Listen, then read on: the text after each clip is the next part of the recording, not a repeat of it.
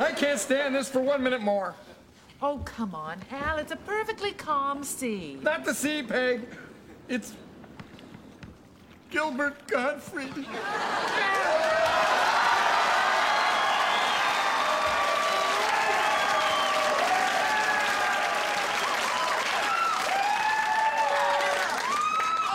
I'm on a cruise. My agent says to me, go on a cruise. You don't have to follow Sinbad, and you don't have to follow Carrot Top. And you get to eat with the captain. So, am I eating with the captain? Am I eating? Am I even on a cruise anymore? Let's rock. Thanks, Dad. Can I get a whooping?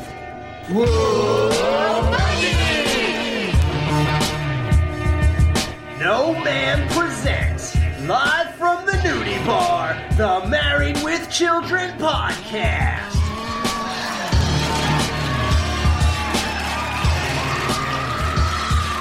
Welcome back, fans. You are here for the new Buck King of All Dogs podcast.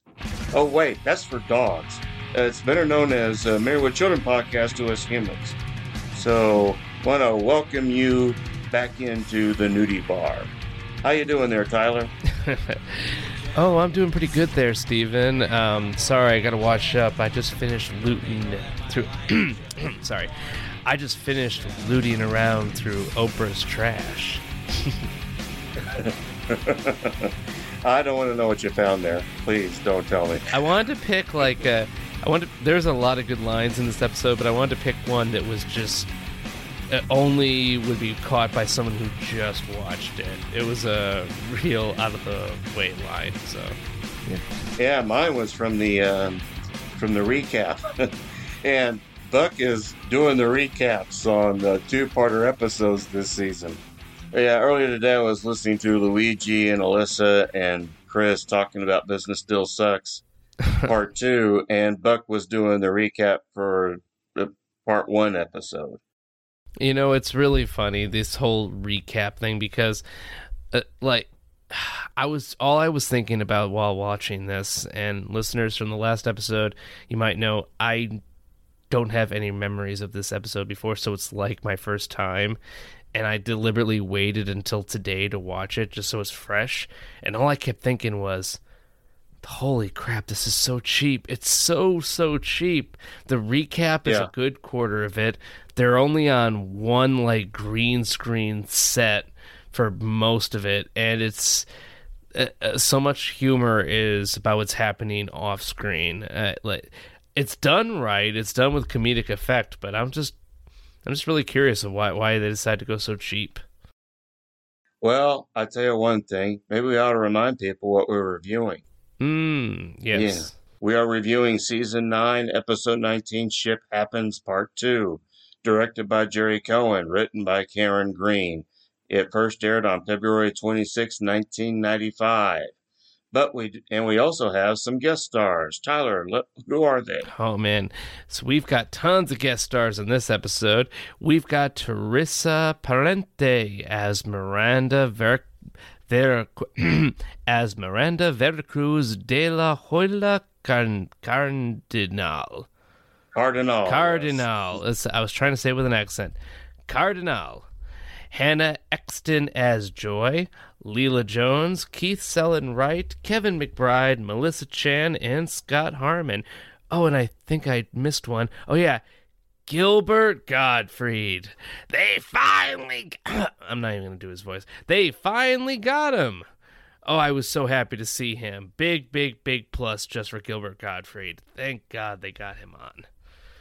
But yeah, he is a riot. I, I do like him. He is one of my, uh, uh, I wouldn't say he's one of my absolute favorite comedians, but I just love his style and the way he does his jokes. It's the greatest seafaring adventure ever told. We're just gonna wind up with seagulls pecking out our salt-encrusted eyes. Thank you, Kathie Lee Gifford. When the Bundys are lost at sea, Does anyone know how to repel a shark? anything can happen. Anybody want to hold my pants? Married with Children, part of a full hour tonight. There's a lot of references in this episode, Stephen, from pop culture on the sea. Like, you got Gilligan's Island, David Hasselhoff's Baywatch, Jaws, Dolphin, or Jacques Cousteau, Jaws, Dolphins, or Flipper, uh, Captain Blithering as Captain B from the Mount Mut- from the Mutiny on the Bounty. Like, there's pop culture going all over the place, right? Yeah, an actual history with Captain Bligh. And anyway, I'll, I'll talk about another one here shortly once we get into the uh, episode when it's running because I find it very interesting of a certain line they said. And uh, before we get into making fun of this, Steven, I got to ask. So we both agree, and I still do, that that first episode, Ship Happens Part One, where like that was a lot of fun. We had a lot of good jokes and everything, but did this episode really need a part two? Like, did, did it really, really need one? Because that's where I come out at the end of this, and we can revisit this com- this this question at the end of the episode. But I just want to put the, ep- the this question out there: Does this episode, also funny and clever at some points, does does it really need a, a, a part two? Didn't this look like? Didn't this almost seem like Married with Children kind of just wanted a uh, you know, a hiatus week, but the network wouldn't let them. So they did something really quick and cheap. Like this whole thing could have probably been shot in a couple of days. Got something in regards to that towards the end. I'm going to bring it up Ooh. because uh, about when this aired, a little bit of back trivia, I guess you could say. Okay. Well, listeners, it's going to be a fun conversation. Yeah, we first get the recap from Buck. Previously on Married with Children, the family who never feeds me went on vacation. Oh, it's not so bad. No, it's like 20,000 leagues under the sea. Except I'm married to the giant squid. Exacerbating the situation was the fact that by day, the cruise was geared towards women who ate like mastiffs. But by night, Al was happy for a brief moment until. I know you can't, sweetheart. I know you can't. Come on, Jefferson, let's go. You can't go either. Why, my hair don't look like crap? And if that shipwreck wasn't enough, get a load of this one. Oh, You're really sinking? Oh, come on! If we were really sinking, you'd think I could look in this porthole and see. And now back to Buck, king of all dogs, also known to humans as Married with Children. And uh, at least this one was quick. This was a quick recap compared to the one on Business Still Sucks Part 2.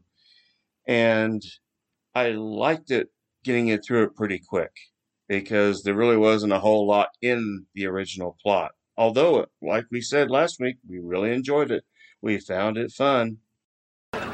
Did I thank you for inviting me on this cruise, Peg? Well, as a matter of fact, you haven't. Oh, then maybe a simple stake through the heart would suffice. All right, look, this is no time to turn on each other. We're alone in the middle of the ocean. It's a perfect time to turn on each other. Why don't you look on the bright side? It's a balmy summer day. We're on vacation. Well, now we know who we're going to eat first. Dibs on the thighs.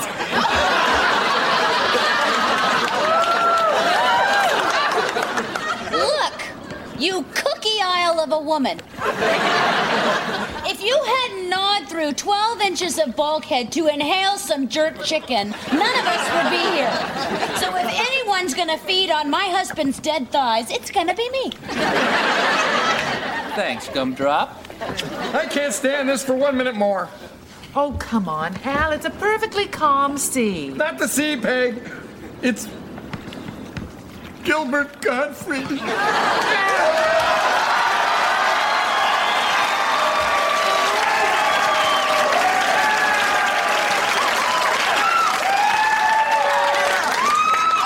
I'm on a cruise.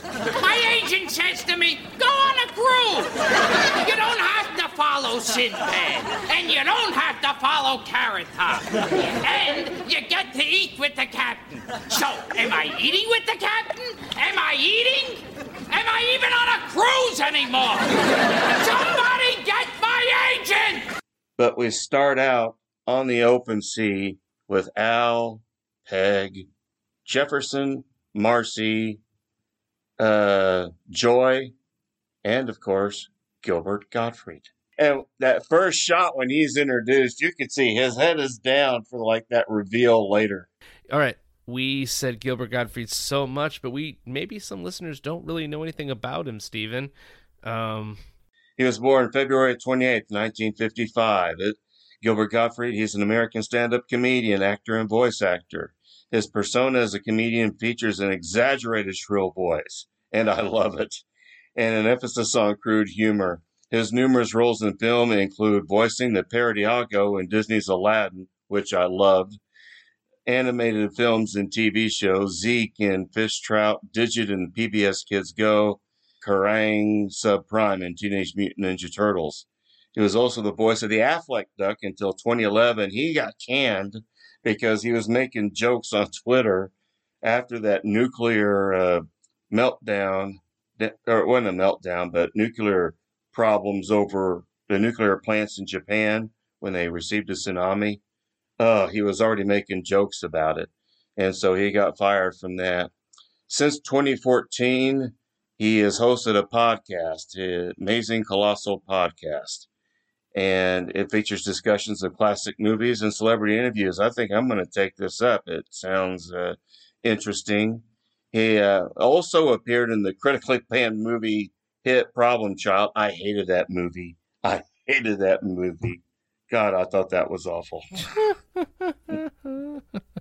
but Gilbert Gottfried, and, and so, a little bit of an interesting thing with me, you know, I have little rants stored up in my mind, and one of my rants is I'd rather, I'd rather do something else, and this is my list that I have.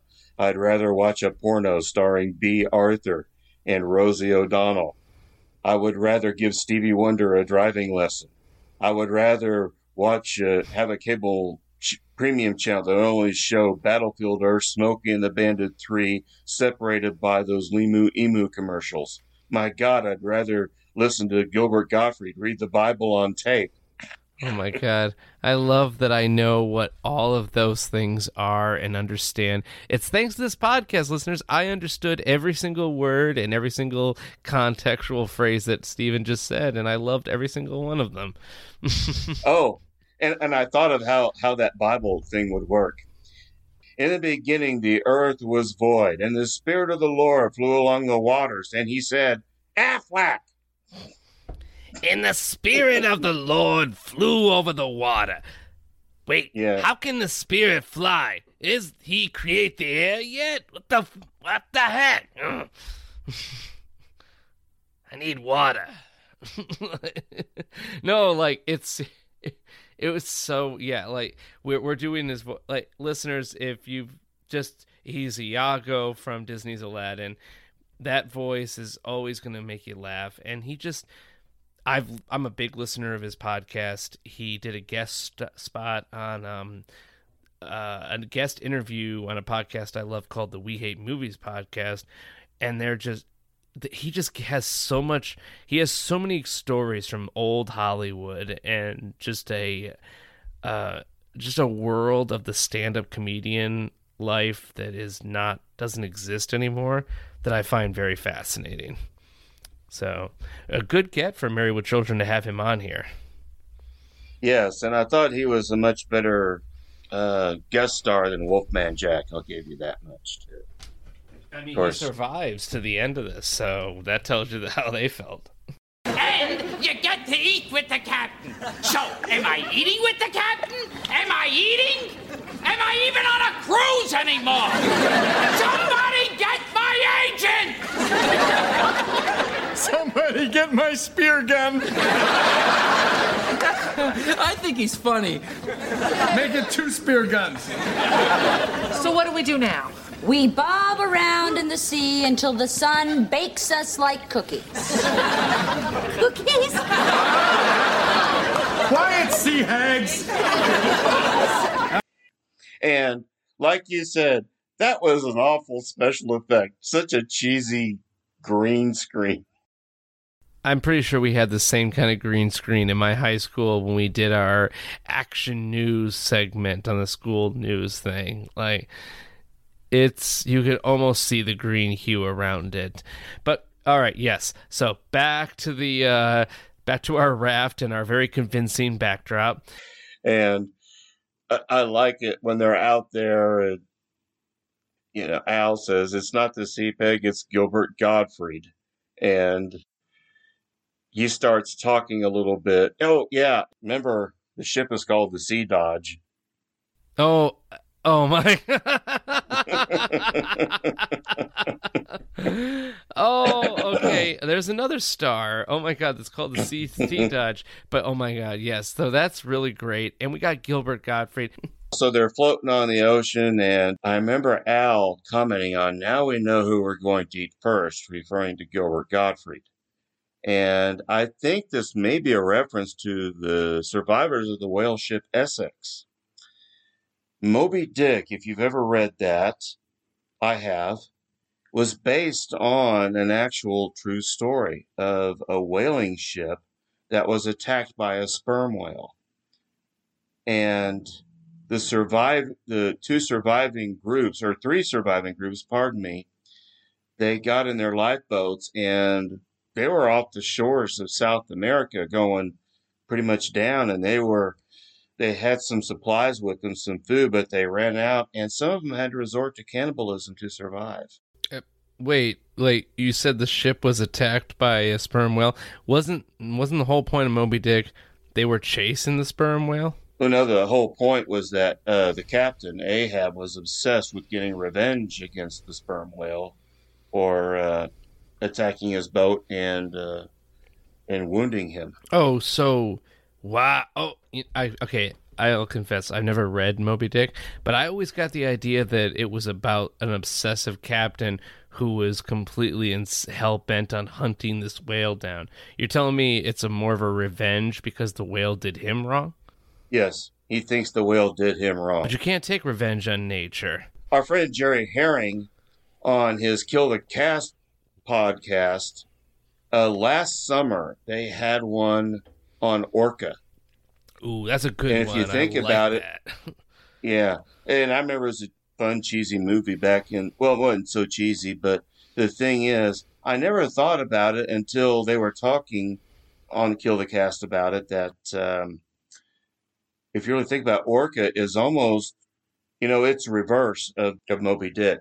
Now the whale is going after the person. Yeah, they reversed it because the whale is now on a quest for revenge against the person who uh, killed his mate and its child. I see. I love that because it's totally somebody in the writers' room of the of the Orca movie screenplay was just like, it's like Moby Dick. However, we're gonna invert it. Now the whale wants revenge, completely destroying the whole idea of of Moby Dick, where it's Nate. You can't really take revenge on nature. It's kind of pointless. The whale didn't know what he was doing, so let's let's completely destroy that structure and have a fun whale battle. But it's a fun movie. I highly recommend it. First thing we have to do is pick a leader. Who knows the most about the sea? David Hasselhoff. Okay, Gilbert's disqualified. Anyone else? Uh, what difference does it make? We're just gonna wind up with seagulls pecking out our salt encrusted eyes. Thank you, Kathie Lee Gifford. Well, know, Al really doesn't know much about the sea, so I think we're gonna. Excuse me, Loch Ness hairdo. I know two things about the sea. Number one, when you flush, it ends up here. And two, I've watched all 3,000 episodes of Gilligan's Island. How do you find the time? I don't have sex with you? So, moving on from there, I love this uh, question. I think Marcy said it. Who knows the most about the sea? And Gilbert Gottfried has to say, David Hasselhoff. Okay, Gilbert's disqualified. And I think, Tyler, you probably grew up on David Hasselhoff, didn't you? uh, actually, I did. Um, I know who David Hasselhoff is for two reasons. Um, one, he was mentioned on The Simpsons, and uh, Lisa Lisa's do. Uh, it's a flashback of Lisa as a little baby, uh, saying words like, "Can you say David Hasselhoff? David Hasselhoff." I heard her say that, and I also, yeah, and I remember that. Yep.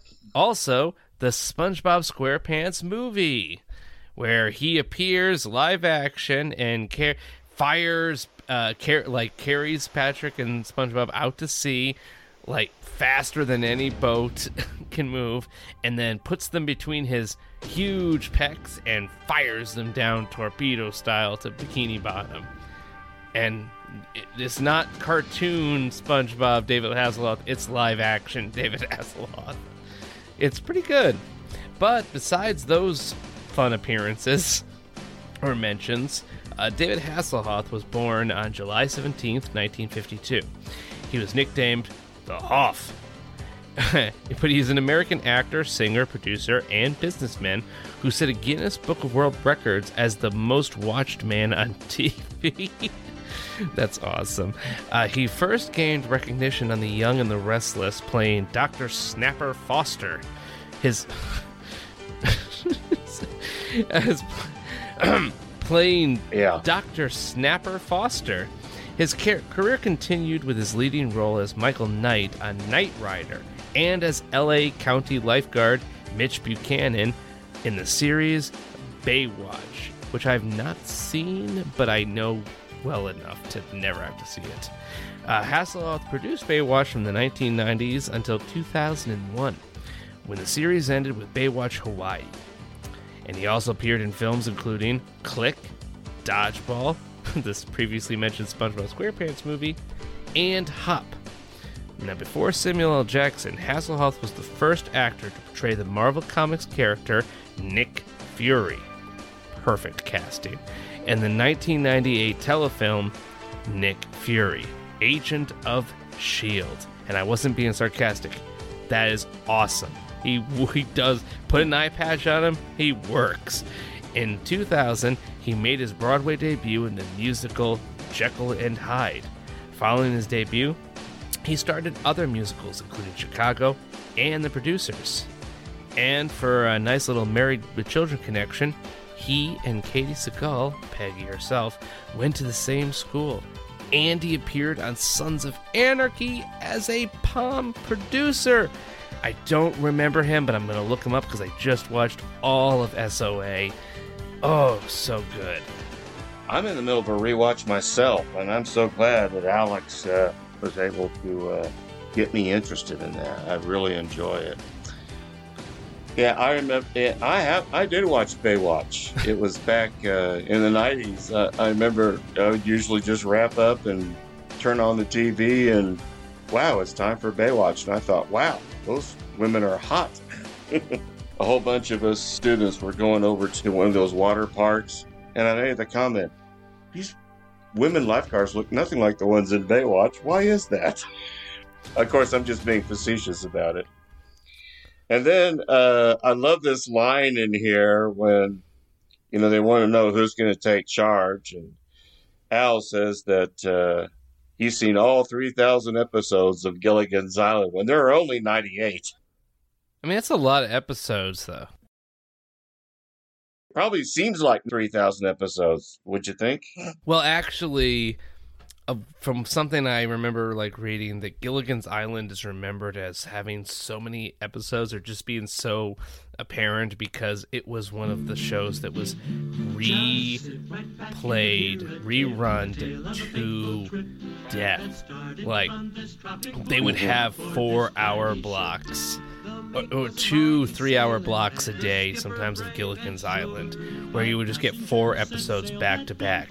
We, that seems normal now, but back in the day, that was nuts. It'd be like turn on the TV, and there's a good chance Gilligan's Island's playing. So, Yes, and you know that didn't start until like the '90s when they would do those back to back to back to back. When, I- was growing up in the '70s, you know that was on after school. We'd come home, we'd want to watch cartoons. Gilligan's Island, which was very much like a cartoon, and The Brady Bunch. So those were our things that we would watch after school. Generation Xers. hmm As a, a younger, uh, medium-aged millennial as I am, that was prime Nick at Nite material. Right after Lassie, and then um, the Honeymooners. Then I could watch Gilligan's Island and the Brady Bunch, followed by a nice, relaxing period of Full House. And not one damn cartoon to fill that slot. You watched Full House on purpose? You, I mean, what, what do you want me to do, Steven? Read a book? Like, Yeah. no. it's a TV show that I'm allowed to watch. It's either that or go to bed. So guess what? Uncle Jesse, take me away. Like, it's just, uh, it. I can't believe how much crap I just rewatched over and over and over again because it was on. So that that that comment about Gilligan's Island really spoke spoke to me. And then there was another one in the '60s I watched. Nick at Nite br- helped bring back was uh, Get Smart with Don Adams. Oh yeah. All right, then it's decided. Al's captain. Well, Captain, now what? Well, as my first official act, I'm declaring my marriage null and void. and secondly, I think we should strike out for land. Which way is land? Good. Then we're on our way. This is useless. Al couldn't find land if he was skydiving. We're in the hands of a blithering idiot. That's Captain Blithering. I thought it was funny. They say Al says, "Which way is land?" All of them are pointing in different directions, which is technically correct. Land's in all of those directions. You just don't know which one is the closest. And then Marcy gives her great zinger. Al couldn't find uh, land if he was skydiving. Mm-hmm. But really important is like you. Yes, land is anywhere, but you are more likely just going to keep paddling in circles without a reference point. We got Gilbert Gottfried with with souvenirs from the ship. Yeah, he got some. Yeah, serving trays instead of food. Al thinks he should have gotten food. Look, perhaps a, a brief comic interlude will help lighten the moment. I hope you can hear my jokes over the rumbling in my stomach. Is this thing on? right before we went down, I took a bunch of serving trays as props. Oh, much better than taking food. Why couldn't have Gallagher been the entertainer? I mean, at least then we could have had watermelon. Yeah, like we'd have gotten any. Well, anyway, Mickey Mouse on acid. Somebody help me! I'm a bad trip! A midget putting a dime in a payphone. Clark Gable. Vincent Van Gogh. Peggy, you want to give this one tug? Ironside. Okay, so for Gilbert Gottfried's act, he has two red serving trays. He starts with Mickey Mouse on acid, and he has the trays put up in a position that would be mouse ears. Then he says a midget in the pay, trying to put a dime into a payphone. He looks like he's mimicking putting a dime into a coin slot. Clark Gable, he puts the red trays up where the ears should be. Vincent Van Gogh, he puts down one of the serving trays. And in case you didn't know, Vincent Van Gogh was a uh, artist. He was uh, born, I think he was French if I remember correctly, and he cut off his ear in a fit of rage uh, for some bizarre reason I don't know. So help you understand that joke. And last but not least, Gilbert then says Ironside. And to let you know, Ironside was a uh, detective series that ran in the 70s starring Raymond Burr. he was a former detective who was put into a wheelchair by a gunshot. And so Gilbert Tamaka Ironside is using the trays like uh, Raymond Burr would uh, be pushing his wheels. Okay, so with Al and his merry bunch of Wayfair souls on the raft, uh, let's take a turn to our B plot with the kids and their sick, sick house guest. No, no, no, no, Bugs, don't go into that deserted mine. Yosemite Sam just threw dynamite in there. Oh, God, I hope this is a rerun. God, I hope he marries someone with money. now move over. I want to watch the news. And in close to showbiz news, radio personality and ex Pimple Cream spokesman Wolfman Jack was found bound and gagged in a dumpster behind Planet Hollywood last night.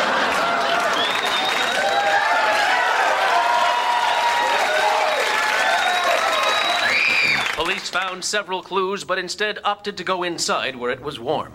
It's the last time I let you hit someone with a shovel. Yes, so we go back to the Bundy house, and Bud is coming downstairs, and Kelly is watching a Bugs Bunny cartoon, worried about him going into the house where Yosemite Sam has put all the dynamite. Oh, I love Bud's line there. Boy, I hope you marry someone who who's rich. because, and I think this is fitting because this this show, this particular episode, is real Looney Tunes. I mean, this one is Looney Tunes to the max. And then they break in with the news. The news that the Sea Dodge has gone down in the Caribbean. And the only surviving members were, let's see, Gilbert Gottfried and someone with really ugly looking hair. and Kelly who. thinks it's one of the Judds. In another late breaking story, the luxury cruise liner Sea Dodge went down last night in perfectly calm waters somewhere in the Caribbean. Kelly, that's the ship Mom and Dad are on. All the passengers have been accounted for except one lifeboat purportedly carrying comedian Gilbert Gottfried and some other people, including a woman with really silly red hair. Oh, my God. Gilbert Gottfried and one of the Judds are lost at sea. It's not one of the Judds, you zagnut. Kelly, do you know what this means? Mom and Dad. Oh, my God, what are we going to do? How are we going to eat? How are we going to pay the mortgage? Our lives are going to be exactly the same. Look, we can't we can't just sit here. We got to get to the Caribbean somehow. Uh, don't forget to leave some food for the dog. How long are we going to be gone? I don't know, maybe weeks. Uh, yo, dog here. I'm from the Chicago Examiner. Are you the people whose parents are lost at sea with the voice of Iago the parrot, Gilbert Gottfried? yeah. Soup's on! All right, let's go. Come on, get out here. Get that set up. Don't miss that beat. Come on, get around here. Let's go. Let's go. What's going on here? You are. We're here to bring the country live, minute by minute coverage of your anguish at the loss of Gilbert Gottfried. And your parents. They might still be alive. Yeah, and Hoffa's eating at Denny's. Now wait a second now. You people can't just barge in here and invade our privacy. Kelly, show these people out. We'll pay you a million dollars for your exclusive story. Kelly, get these people a Snapple. Bud realizes it's mom and dad out there. Of course, I'm trying to figure out how they know that. Yeah, Peggy has red hair, but they know that was the ship they were on.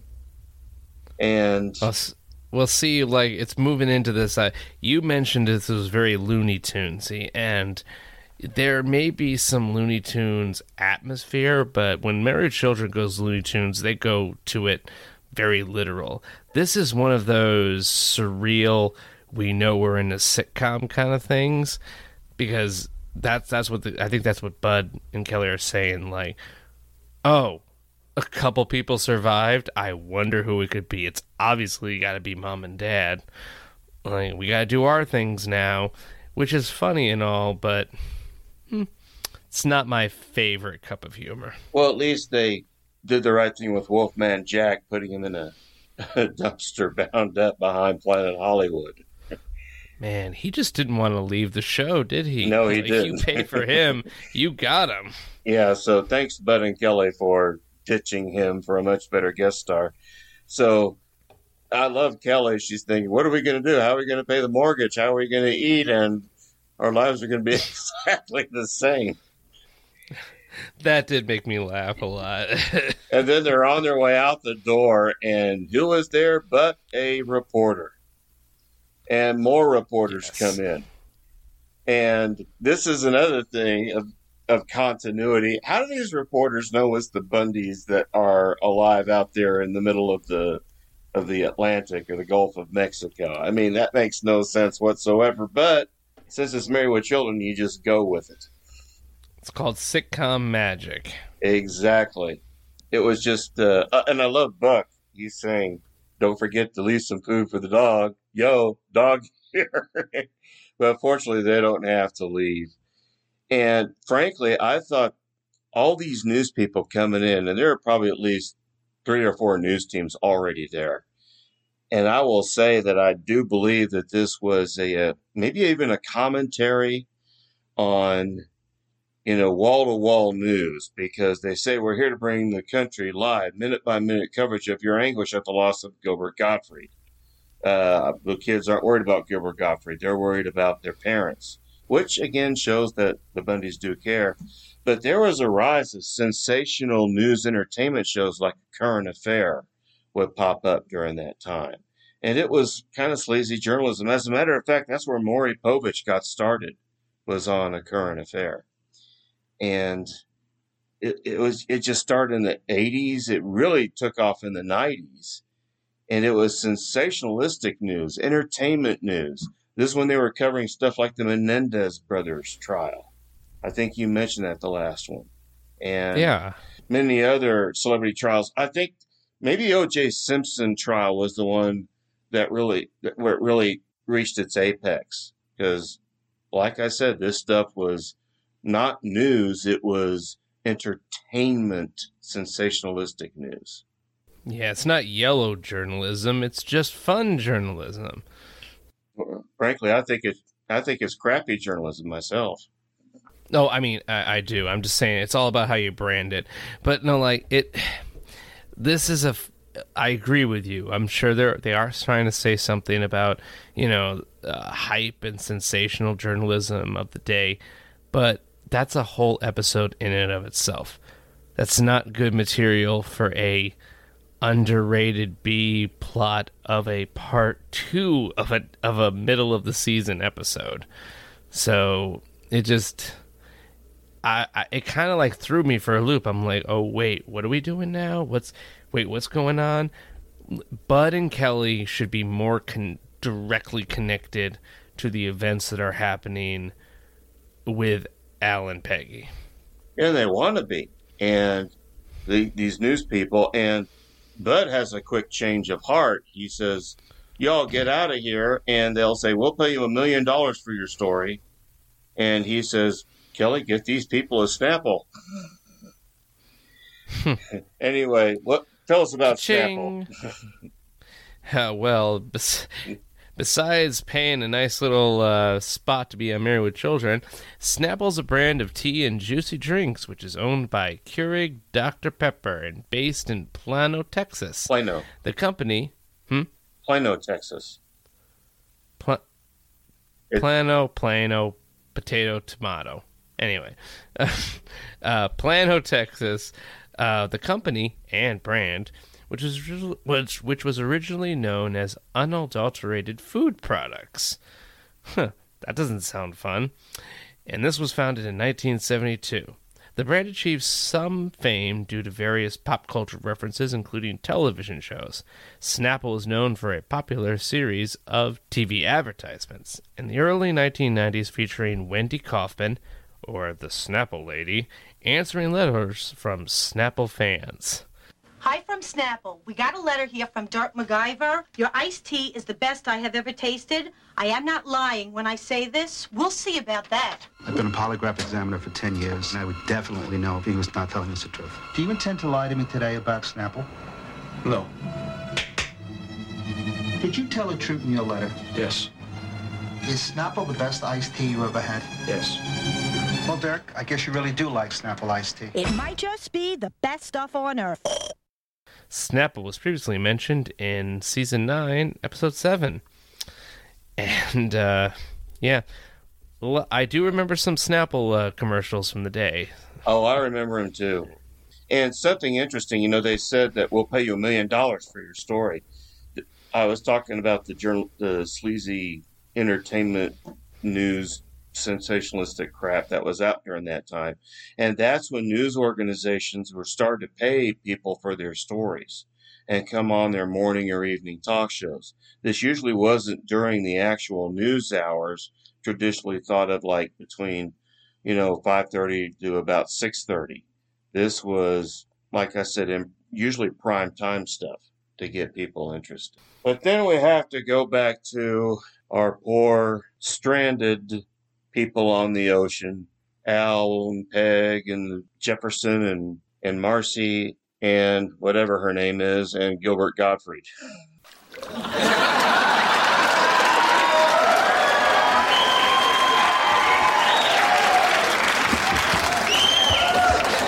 It's been 24 hours. I'm starved. Oh, me too.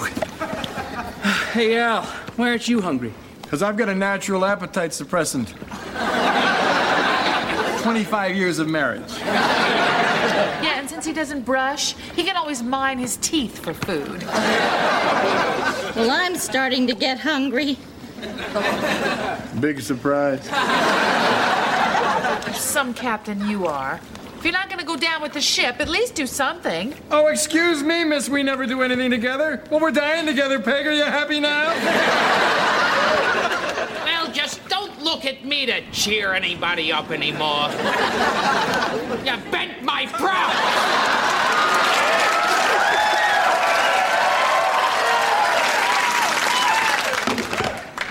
As far as I'm concerned, we could float out here, sans comedy, and die a miserable, humorless death. Now look what you've done, Al. You've upset the entertainer. Good. Maybe he'll walk. Yeah, she's uh, Joy, right? Yeah, Joy, that's it. Wonder how she got that name, but they they, they do talk about trying to get some food, and I tell you that they're going to get hungry pretty quick out there, and get burned, sunburnt. Can we talk about Joy though? Because Sure. It's been, it's been a while since we've had uh, one of a classic Married with Children, and I don't normally say this, but I'm just going to say it right now. One of the fat women, which normally the fat women are confined to the shoe store, but now we get one as a central plot on this raft, and I love these fat women. These women that they get, who these poor women you know what their their audition we've brought up before, but what you are auditioning for Married with Children for, you know it said in the script, fat woman number one. Parentheses joy. And she is just chewing li- almost figurative, almost literally, the scenery up. I love all of her jokes about eating stuff and being just a huge monstrous beast. Yeah, she wants to even eat Jefferson, but She's considering it. You Yeah. know she's thinking about it. She's got a plan to eat every single one of them. yeah, very likely. And actually, I wanted to take a look real quick and see a little bit of her uh, acting credentials. Well, Hannah Eckstein. She, she was an actress known for Ed Wood, Lady Avenger, and Ghost Rider. Uh, not much of a bio, but oh, that's what she's known for because she only has nine acting credits. Eh, nine more than me. So Yeah, uh, there you go. and, and Ghost Rider, she was known for, but she's Woman on Phone. Lady Avenger, she's Matron. Man, I haven't heard of this stuff. In Ed Wood, she was Greta Johnson.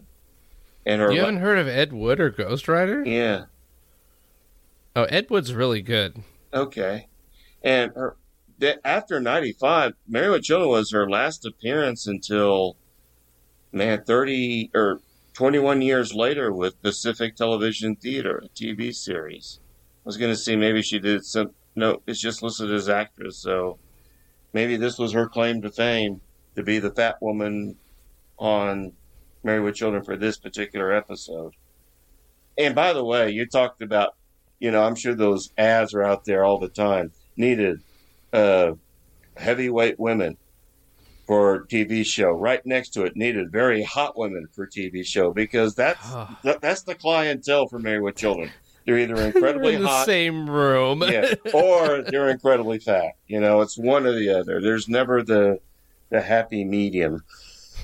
Okay, all you fat women over there on the left, all the hot broads over there on the right.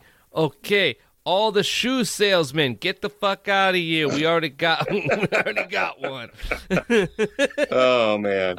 But like I said, you know, I just was wondering if she had any other acting credits, and no, not much. But uh, she did well here. I mean, she proved that she can play the, uh, you know, the comic relief, and she does her lines really well. Yeah, she doesn't just sit there waiting for humor to come her way like a lot of our overweight women in the shoe store.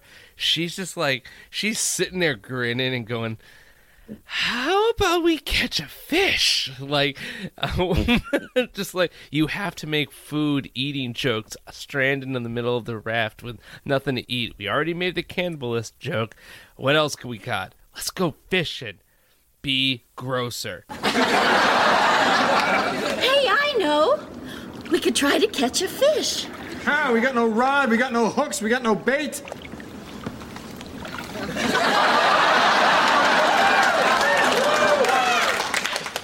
Ah, we got no rod and hooks. We got this. Peg, peg, peg. That's a flare gun. We only use that when the rescuers try to find us. Oh, but I don't want them to see my hair. Well, now I know why Jacques Cousteau only has men on the Calypso. Ah, that's not why.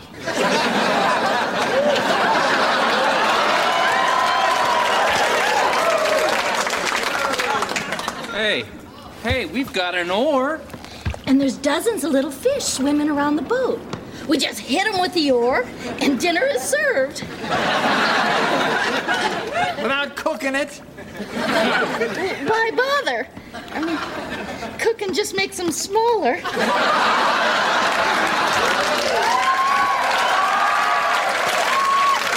Al, just go hit a fish. Oh, oh, right. It's always Al, I'm hungry. Al, I'm horny.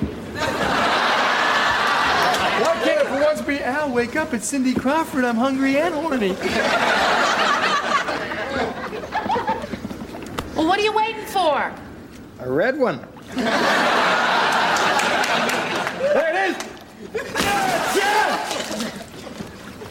Hey, where'd she go? Where all dead fish go. To the Red Lobster? No, Nimrod, to the bottom. Hey, Al, you know, I just remember the one thing I knew about the sea. If you beat a fish to a bloody pulp, it tends to attract other fish, bigger fish. Fish with no known enemies.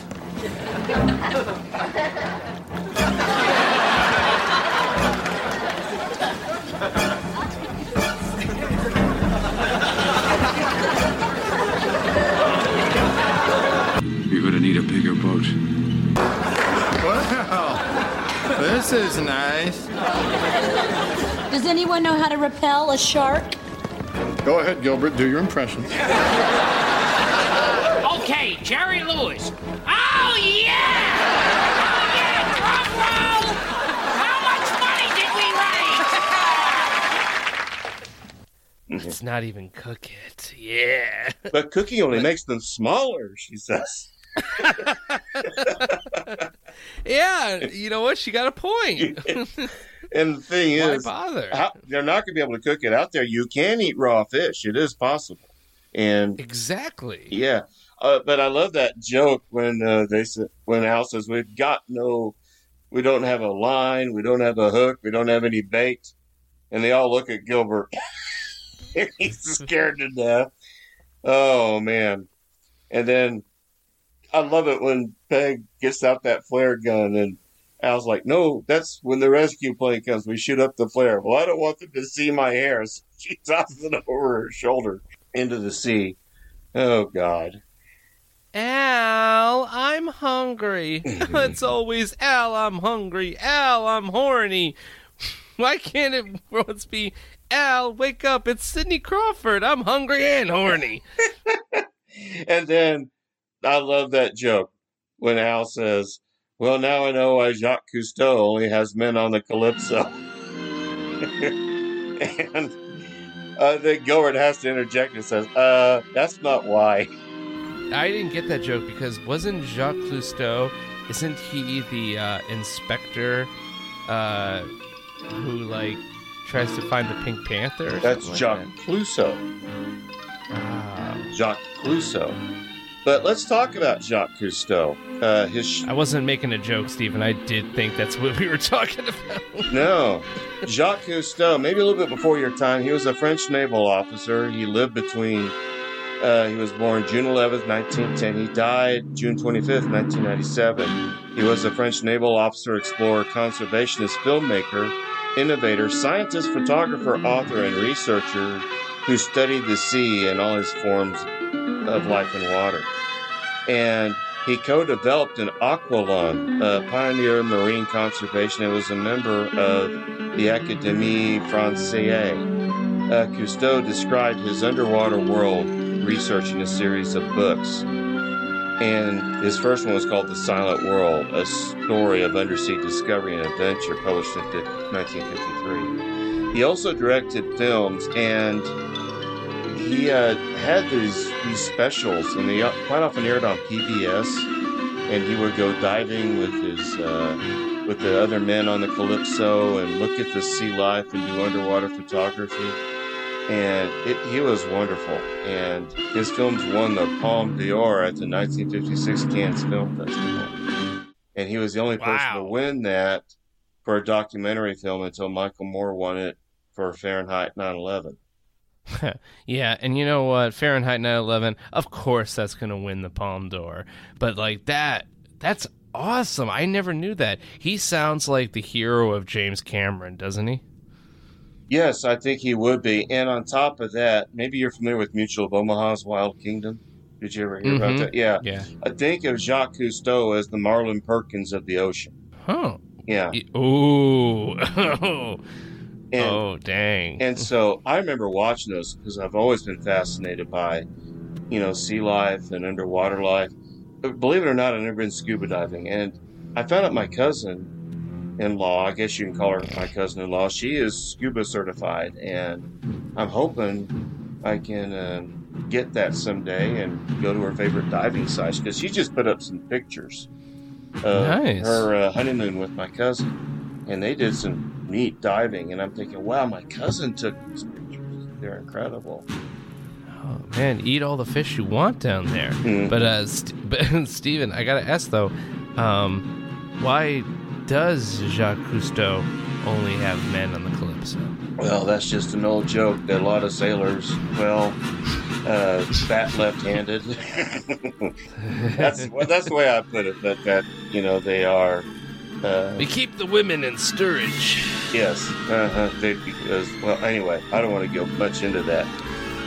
but anyway, I did like that joke. But uh, I love his. I love Al's line that you just quoted about why can't it be Cindy Crawford?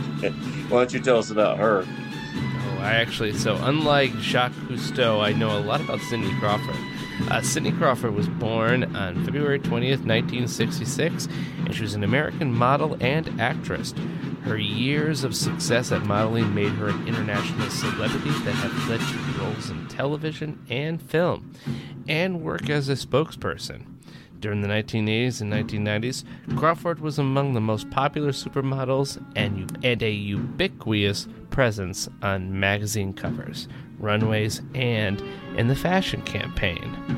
So, yeah, Cindy Crawford is just one of those images and names and faces that I just I just knew.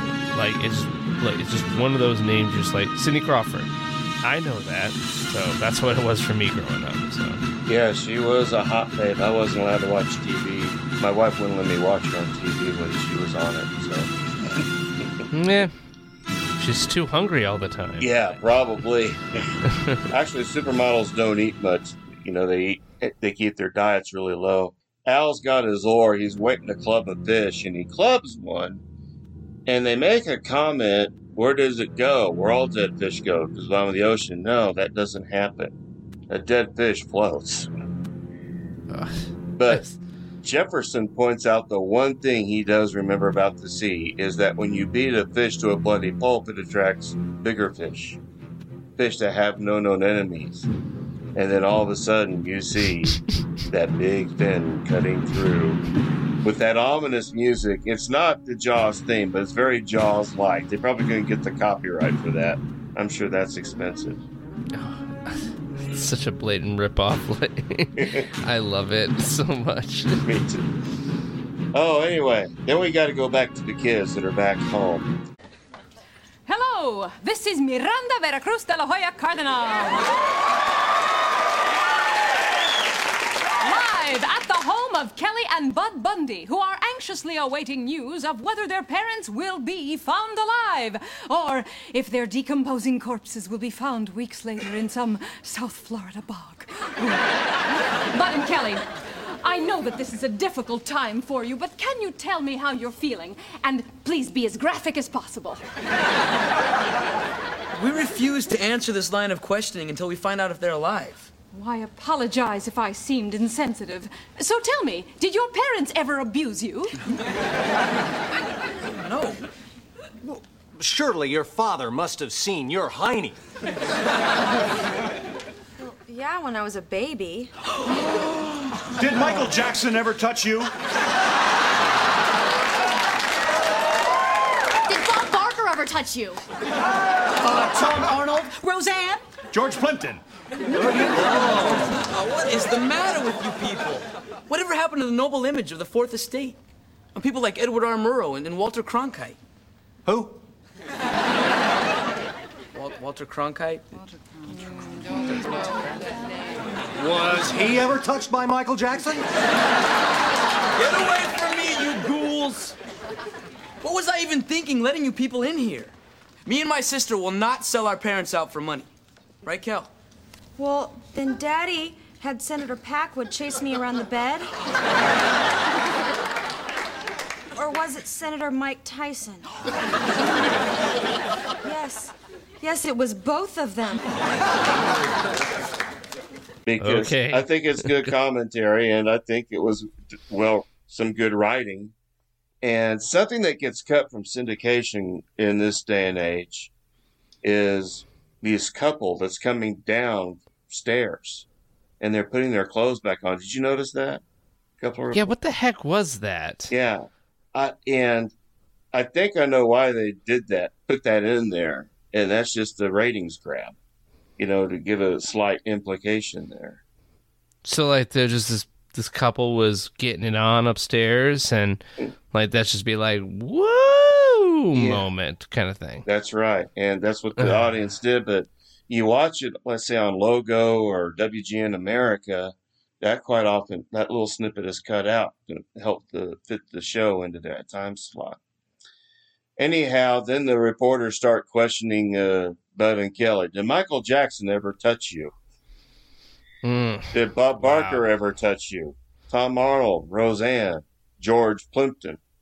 Okay, so I recognized every single one of those people. Bob Barker, um, um yeah, like Price is Right, Tom Arnold, uh, Rosie O'Donnell's husband. Sorry, that's all you're gonna get. It was Tom. Roseanne, yeah. Um, yeah. But George Plimpton, I know that name, but I don't know where I know it from. Well, I will say one thing. He did host the Best of Bundy retrospective on the 200th episode. That is probably the only reason I recognize that. Yeah, which um, I don't think is going to be reviewed by our podcast because it's one of those clip shows. But he has, he's a conservative commentator, is what he is. and he was talking about Al Bundy being the everyman that he continues on despite life's frustrations. And he talks about the different characters and, you know, like I said, clip show stuff. And, you know, he was the one that kind of started the idea that uh, Al Bundy was probably a Republican. Now, we don't know. The show was really apolitical for the most part. But I do know that Ed O'Neill has been a lifelong Democrat. But anyhow, but they like getting the praise from a conservative commentator. The only thing is, he just wasn't not as well known, like say, as a William F. Buckley. You know, I was talking about more like commentators when they take on the left or the right, because Clinton was a Oh, conservative like- commentator. Yeah. But before that, we had people like Edward R. Murrow and Walter Cronkite. Yeah, let, and these journalists had no idea who these people were, and I, I think this is another comment commentary uh, that Married with Children is sneaking in through uh, laughter. And by the way, I kind of like it when they sneak in commentary through laughter because your guard is down.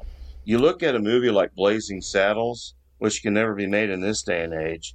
You're laughing, and you have to ask yourself, why am I laughing at this? Because this is a very racially insensitive thing that's going on.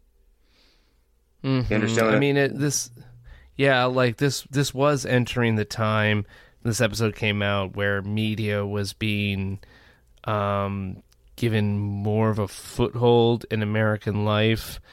Um, it, it was finally it was starting to be questioned, and the usual authoritarians and holder of the information, the major news networks, were starting to have to, you know, combat that. Uh, like Walter Cronkite, he was the perfect example of that, right?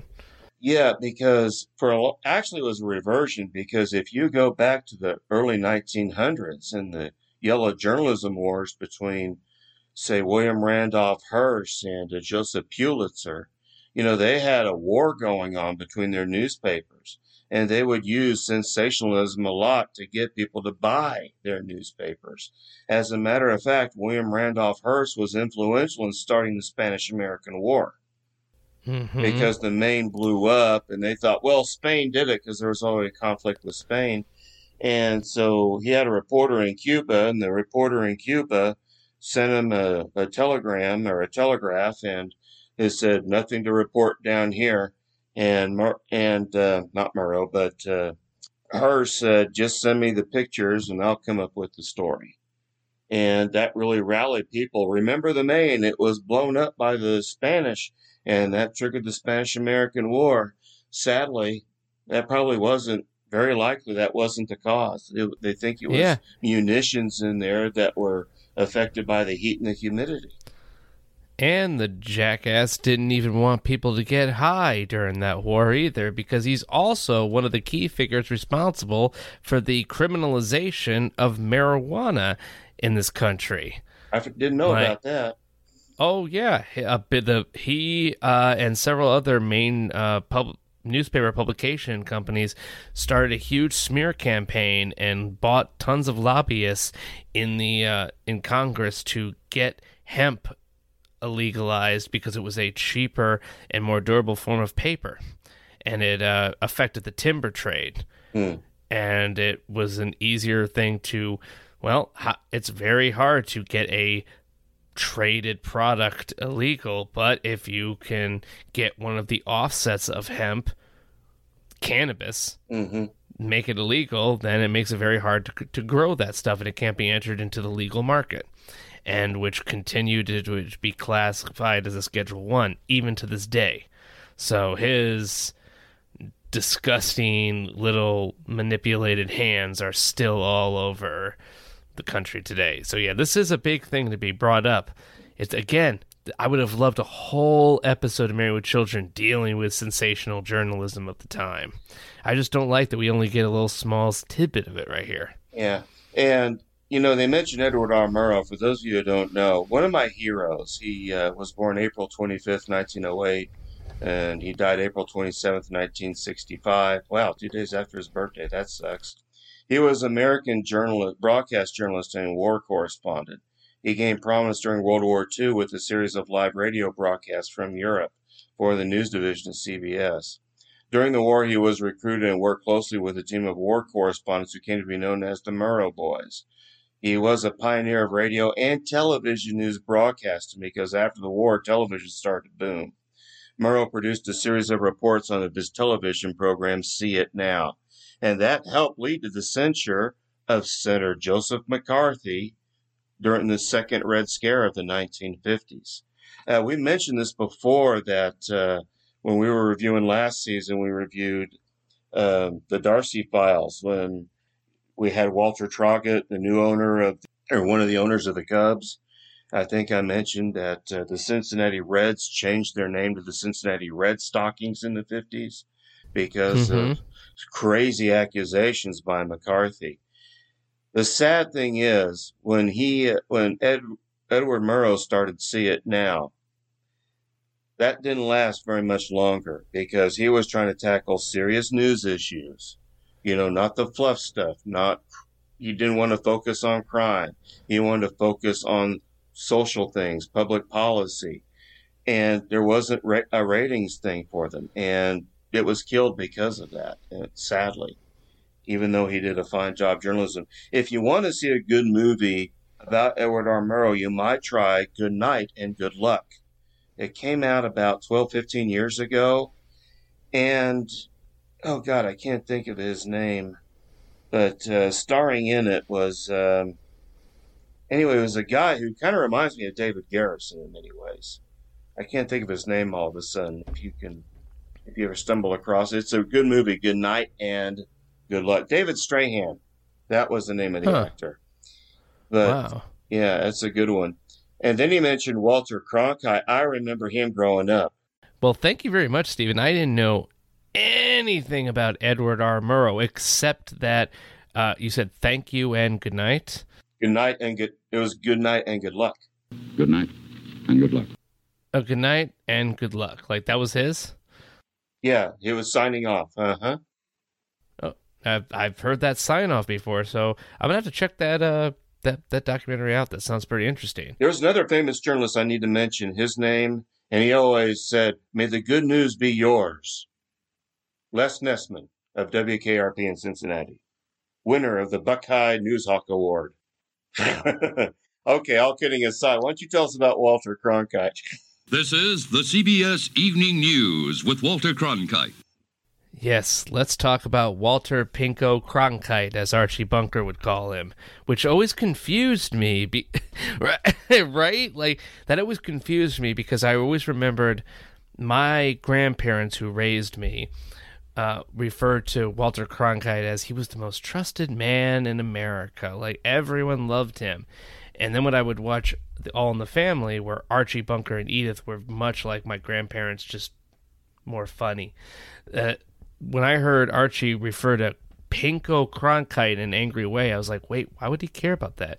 Well, that's because Walter Cronkite got the reputation of being the most trusted man in America as he got older. But earlier in his life, he was quite a liberal and passionate person who brought a lot of emotion to the uh, emotion and uh, connection between him and the the audience members during the nightly news.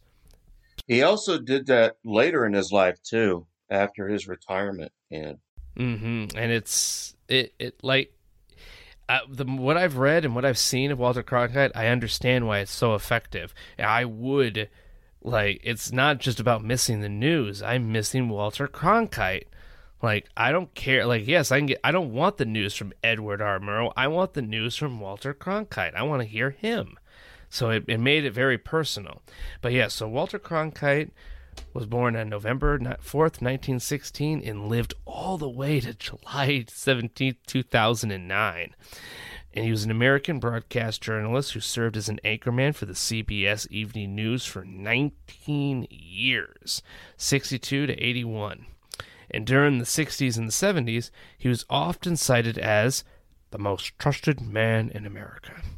After being so named in an opinion poll, he reported many events from 37 to 81, including bombings in World War II, the Nuremberg trials, combat in the Vietnam War, the Dawson Field hijackings, Watergate, the Iran hostage crisis, and the assassination of President John F. Kennedy. And actually, with President John F. Kennedy, it was, Stephen, it was either the uh, assassination of Kennedy or the U.S. Uh, landing on the moon. One of those was a. He cried on live uh, television. It was John Like, F. Kennedy.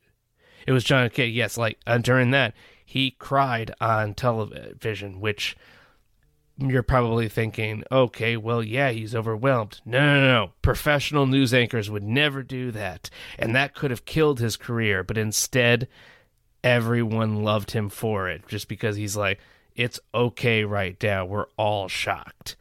So, it, just that right there shows the kind of humanity that he's bringing in to a field where is usually kind of should be cold and dispassionate.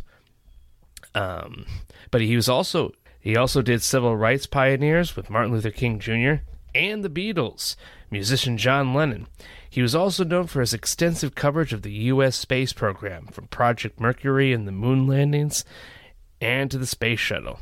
He was the only non-NASA recipient of an Ambassador of Exploration award. Cronkite is known for his departing catchphrase, and that's the way it is, followed by the date of the broadcast. Ooh, I love that, and that's the way it is. You you might you might go away feeling angry, you might go away feeling shocked, but that's the way it is. He was actually very fair in his news coverage. He reported the news, and there were a few times he did break. Um, one in I can't remember the exact uh, time, but I remember studying about this in journalism school because I was originally a journalism and history major, and it was during the Tet Offensive and in Vietnam, which backfired, and God, it was just an embarrassment to the country.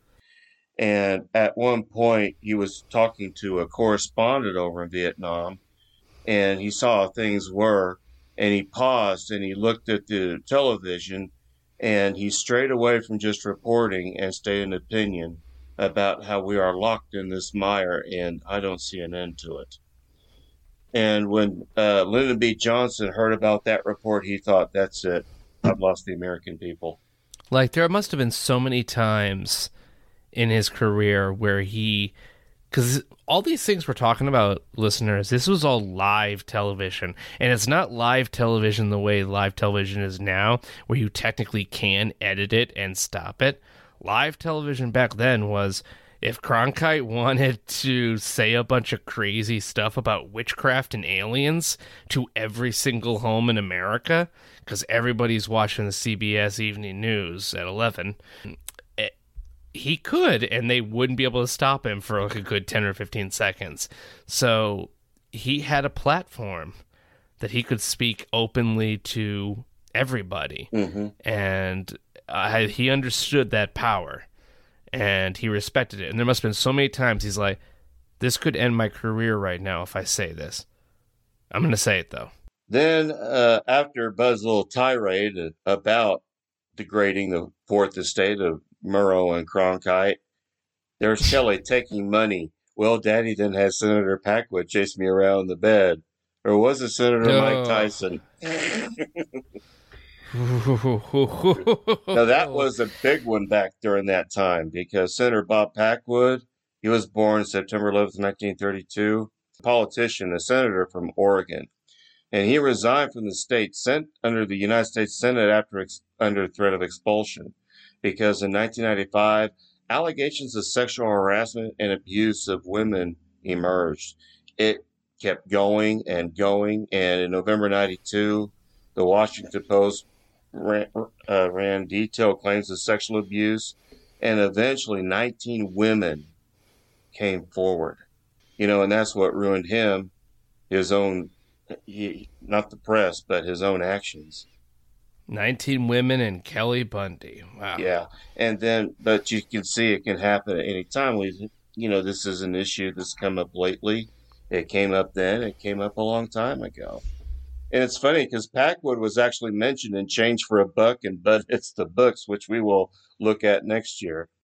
Yeah, it's just like I, I do find it funny with all this incredibly dated humor Mm-hmm. uh, and references. That was the one that they I didn't need explained to me because Senator Bob Packwood, born on September 11th, I still love when I read that. Like he's born on 9/11, and when he was just like, oh, a joke about a senator that I've never heard of with sexual harassment. Oh, that works. They don't have to explain who that senator is. I'll believe it. Yeah. it's it's just it's a timeless one. I'm not making a crass joke. It's sadly enough that's the one that doesn't that ages just fine. It's very sadly. Now that's I will say, and I think um, we were talking about this maybe with Luigi. I can't remember, but yeah, we were talking when we were discussing a man for all seasons during the baseball strike, and that is timeliness of jokes. I will say that's one Achilles heel. I'll talk about more later when I do my rating. I think that's one Achilles heel of this episode is that there are so many pop cultural references for that particular time. Unless you were living in that time, you probably have no idea what they're talking about.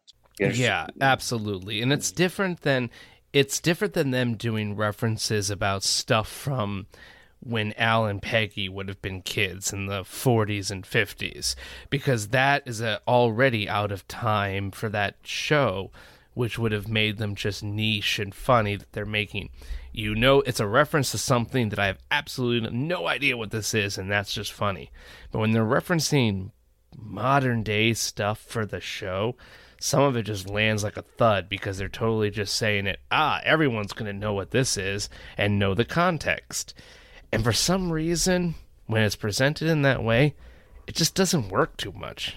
Yeah, there's a timeliness lost there because, you know, in the earlier seasons, you, you could identify with the bad vacations to dump water Florida, or to uh, New Mexico and Route 666.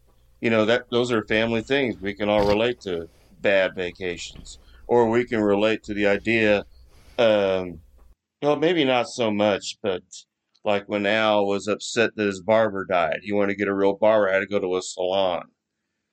And you know, deaths in the family when they when um, Aunt Toonie died, and she had to be put in a little urn for that Marcy carried around, or David, or not David Garrison. Well, David Garrison is Steve Rhoades upset about his Mercedes because you always know that's a classic car. Al losing his bowling ball, being buried, and I didn't shoot the deputy. You know, those are things that uh, we all kind of struggle with, That's And we, this is kind of lost in this episode. I do admit that. Exactly. And Married Children makes a lot of uh, uh, it it's make this episode's making me realize there's a lot of things about Married Children I love that I'm missing in this episode. Like these reporters. It's funny that they're actual major news reporters, I guess, but I would have liked it better if it had a Married with Children flash. Like have them have them be local private zine publishers or early early early like podcasters or ham radio people or school journalists and stuff like people you would like backwoods like low class suburb suburban kind of like coverage that you would expect on Married with Children. You know what I mean? Maybe, yeah. I think you make a good point there. She mentioned Senator Mike Tyson. He wasn't a senator. A senator. What was he? Tell us about Mike Tyson. Oh, that made me scramble for our uh, show notes, Steven, because I'm like, holy crap! What? He wasn't. Uh, he was never a. He couldn't be. Oh, okay, he wasn't. No, Mike Tyson was not a senator. And he was, however, an American former professional boxer. Born June 30th, 1966, he competed from 1985 to 2005 and he reigned as the undisputed world heavyweight champion and holds the record as the youngest boxer to win a heavyweight title at 20 years. Whew, 20 years and 4 months mm. and 22 days old. Wow, they counted the days. Tyson won his first 19 professional fights by knockout. His first 19 professional fights by knockout. Wow. Yeah. 12 of them in the first round. He won the WBC title in 1986 after stopping Dre- Trevor Berbick in the second round and added the WBA and IBF titles after defeating James Smith and Tony Tucker in 1987. Uh, this made Tyson the first heavyweight boxer to simultaneously hold the WBA, WBC, and IBF.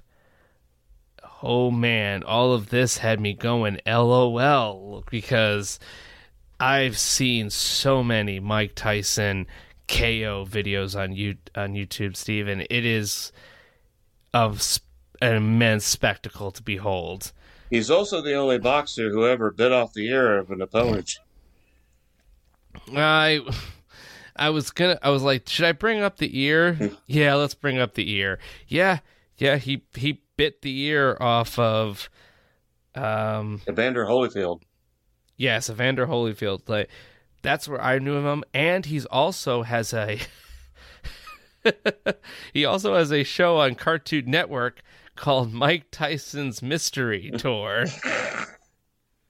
You know what? It's not that bad. It's it's kind of it's it's it's it's really stupid, but it's good background noise, and it's got Norm Macdonald as a a really debaucherous uh, bird, and a couple other really good Cartoon Network vets, and it's Mike Tyson solving mysteries.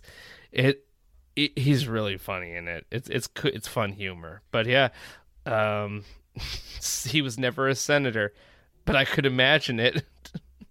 I'm a senator Yeah. now. Let's do Congress. You know, he was convicted of rape and sentenced to six years in prison. Did you know that? Oh, I mean, yeah, but those were his off years. Yeah, but he recaptured that. He was one of the few uh, to recapture his title. He's one of the few people who did that. Of course, he spent his money ridiculously. He was broke. How, I mean, how can you go through all those millions of dollars? You know, like Nicolas Cage, another great example. They get all that money and they spend it all. Ugh, scary. I mean, I don't know what the heck Nicolas Cage is doing with his money, and I quite frankly I don't want to know. Um, but it's I'm guessing with Tyson, it was probably all on lawyers. I bet that's a good Like- point. I never thought about that. By the way, he Lawyers has and lawsuits. Yeah. By the way, a connection with Married with Children. Tyson has the same birthday as David Garrison, June thirtieth. I almost said David Garrison and you, Stephen. Wait, but that's not you. No, I was born on March tenth. Wait, who sh- it's, is that Luigi? He shares the same birthday as Garrison and Tyson? I guess so. Uh, That's it's probably. awesome. I doubt it because that make, would make Luigi a year older than me, so it's probably not the same year, but the same day. Yeah. That's awesome. I gotta bring that up to him next time I see to. Yeah. Okay. Uh, let's see. Um, Now, at that point, you have to remember that uh, we go back to Al and Peggy and the Darcys and I can't remember her name again, Joy and Gilbert. Joy. Yeah, at sea. Okay, Jerry Seinfeld. Why do people ride buses?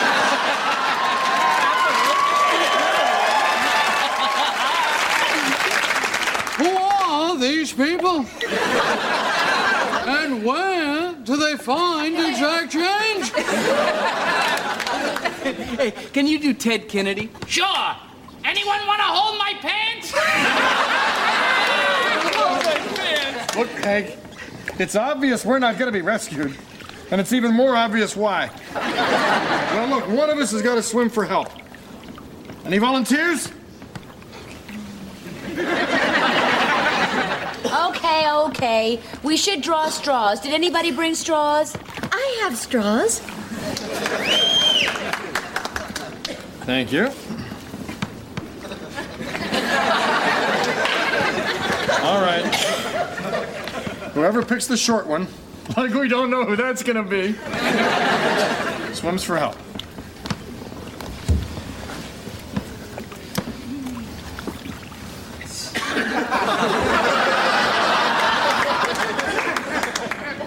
Yeah, I can't believe how small it is. Boy, if I had a nickel for every time I've said that. Oh, Al, I'm just kidding. This is the bravest thing I've ever seen. You know, honey, we've been through a lot good times and bad times. And you know, if I never see you again, I just really want you to know that I love you. Boy, he's a fast swimmer. Yeah, look at him go. Well, what do we do now? Well, there is a matter of my check. You see, just because the boat sinks doesn't mean the comic has to work for free. Put a tray in it, Gilbert. Oh, he's right, sweetheart. Give the man a 20. Fine. Get me my wallet. Okay, where is it? On the ocean floor. Don't you realize that we are stuck out here a million miles from nowhere? It's gonna be weeks before we see any sign of life. Ahoy there! We're a yacht full of congressmen wasting our constituents' tax dollars. You need any help or liquor or anything?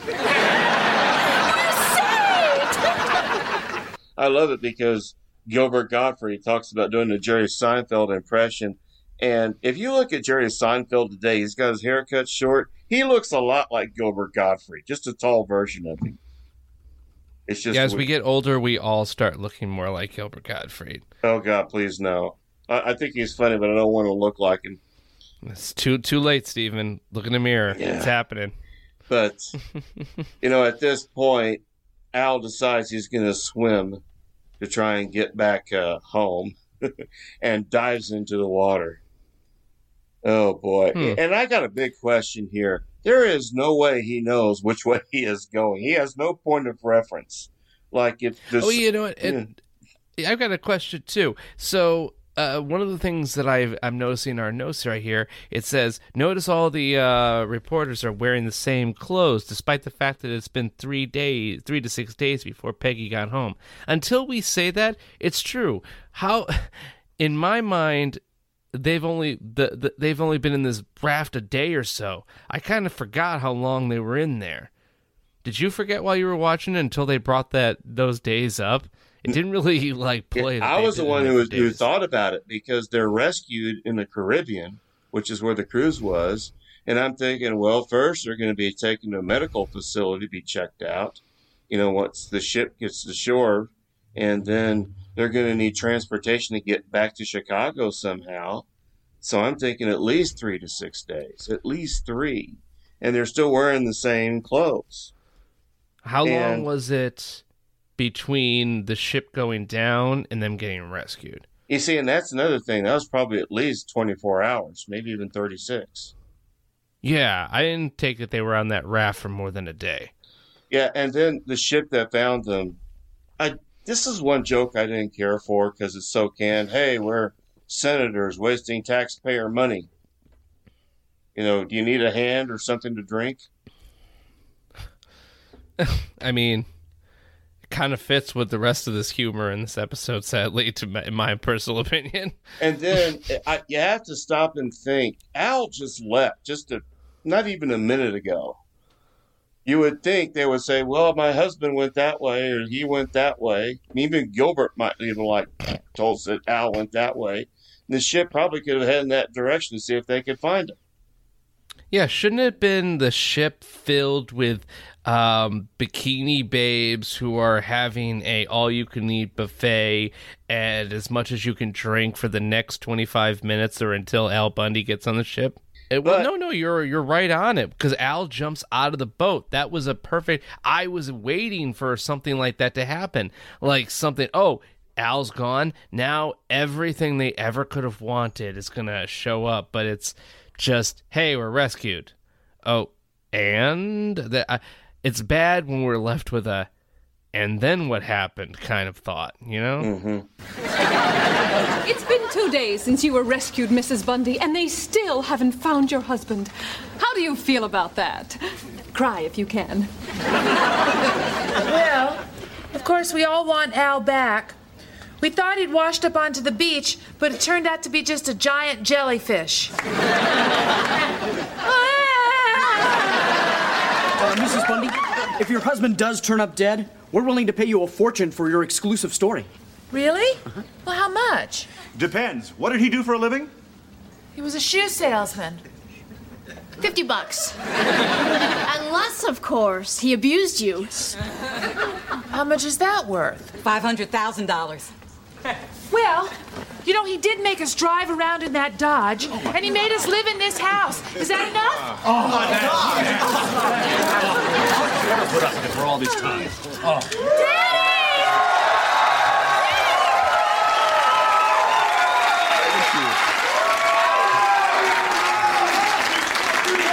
Oh, Al. Vin.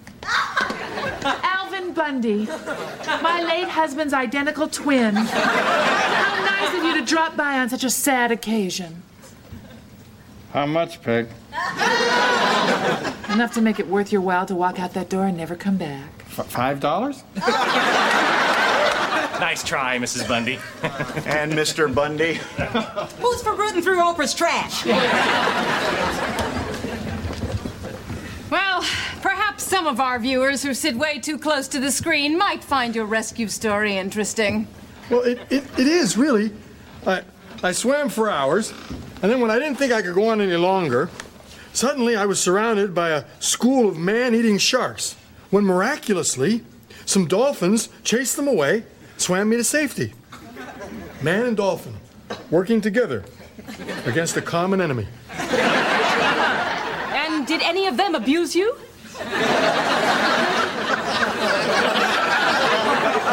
No, it saved my life. Oh. Turn the camera off.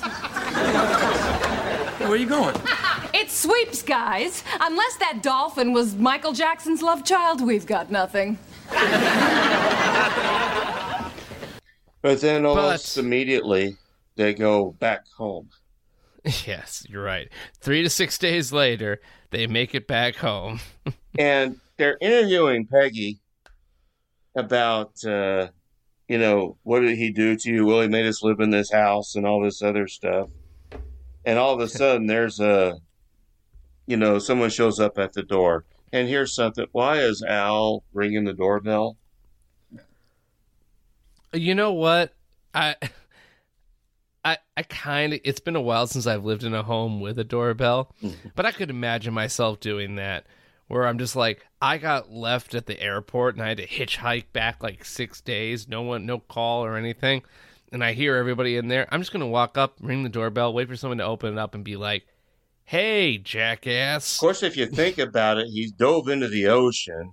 He probably left his keys in his luggage, which is at the bottom of the ocean. So I guess to Oh. a certain extent that would make sense. Yeah, see, there's good continuity with that. Good, good, good your feet, Ed O'Neill. but, But- yeah, I do love it. Hmm. He's he's in his clothes. He's it's all torn. It literally looks like he got out of the ocean about a hundred feet away. And I love it when Peg says, Al, Vin Bundy, or was it Alvin? Something like that. My dead husband's twin. Alvin. yeah. Oh, God. Al. Yeah. Vin Bundy. and, and I, I did like the joke. How much, Peg? Enough to make you never want to, enough to make you walk out of the house and never worry again. Five dollars? I thought that was hilarious. But the reporters don't fall for it. They're all leaving and they want to know maybe why. Or, or he said that uh, I'm going to tell, tell you how I got out of it. You know, he was surrounded by sharks. Some dolphins rescued him. A great thing between dolphin and man against a common enemy. And by the way, I think we forgot to mention that. Uh, did we mention that? Uh, you know, I loved it. I liked the reporters better once. Uh, Miranda, I can't say all her name. I can never keep it straight. When Miranda shows up, I thought it got a little bit more. I thought it got better with the newspaper reporters. But she asked them, "Did any of them rape you?" No. And there's this little line that they say, "It sweeps, guys." Unless that dolphin was so many uh, was somebody's uh, boyfriend, we've got nothing. And let me tell you, this is the thing. This episode of Married with Children aired during one of the three months that's used for measuring ratings, so networks know how much they can charge. It aired in February. The other two months being November and May. That's usually when TV shows put out their best stuff because they want to get, you know, be able to charge more. The sad thing is, even news stations, local news stations, are going to do that, both radio and TV. And so that's why they're trying to get the sensationalistic stuff at that time. I remember during sweeps month when I was living out near uh, Woodward, Oklahoma, pastoring a church, my wife and I were watching the news, and their shocking story was about college students who stripped for money. Really? That's what journalism is coming to. You know, the sensationalistic stuff to get you all riled up. You know, that's just an example. And the, to me, the frustrating thing is, and I hear this all the time, and I'm not knocking them, but when Fox News ever brags about their high ratings, I'm thinking to myself, just because you high, have high ratings doesn't necessarily mean you have good journalism going on. Oh, I'm sorry. Fox can't hear you. They're too busy going, high ratings, we win. Yeah. Like, it's just that, you know, it's going to work. It's just like the uh, middle school journalist uh, on a school paper who writes out a post it or something for the class and then writes in big letters on top, sex. And underneath, now that I have your attention, yes. let me tell you about it works. Like, mm-hmm. so, so yeah, like, there. Do we use this to get people to watch us, and now we're watching us? Now we can educate them, or do we just always be the sensational news? So, and that's what. That's why I, I really have come to really dislike ratings-driven news because I don't think that works well. I saw this great YouTube video. I forgot who put it out. It was a few years ago about the difference the way the American media covered Ebola outbreak versus journalism in Europe, mostly in Great Britain. The delivery is totally different. Mm-hmm. In American news, especially with the news opinion shows, people are yelling, saying the president should close the border now. When we had like very few, I mean, yeah, we had a pandemic recently, but the Ebola really didn't affect us very much at all. It was a blip, but the news media was blowing it out of proportion. I can't remember. I think it was Shepard Smith was working at Fox at the time, and uh, he tried to put in perspective that you know we've only had like four cases so far, but news runs on ratings, and it just really. I'm thinking that's the wrong way to go. You just need to report Yeah. it. Yeah, it's a bad way to go because it breaks the uh, it it, it gives too much incentive for journalists, investigators, and reporters to forget their main goal is to give us facts and news, whether we really want to hear it or not. So there you go on that. But really quick, I want to m- mention something. We'll come back to that. But uh, there was a good joke in there. Uh, two great jokes, really. You know, Kelly telling mom, "Don't say that in front of Dad's twin. You know he's going to tell." okay, that was funny too. Yeah. Uh, Peg, by the way, thanks for that all out effort to find me after you were rescued. Well, you know, I wanted to wait to find you, but I was outvoted five to nothing. I mean, four to one. Oh, you shouldn't talk like that to Dad's twin. You know he's gonna tell.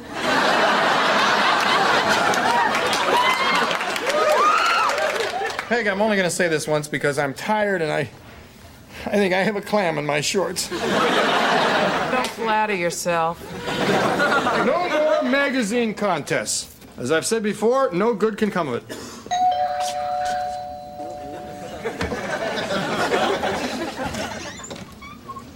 Congratulations! I'm Gilbert Gottfried, and you've just won one. And I did like the wrap up.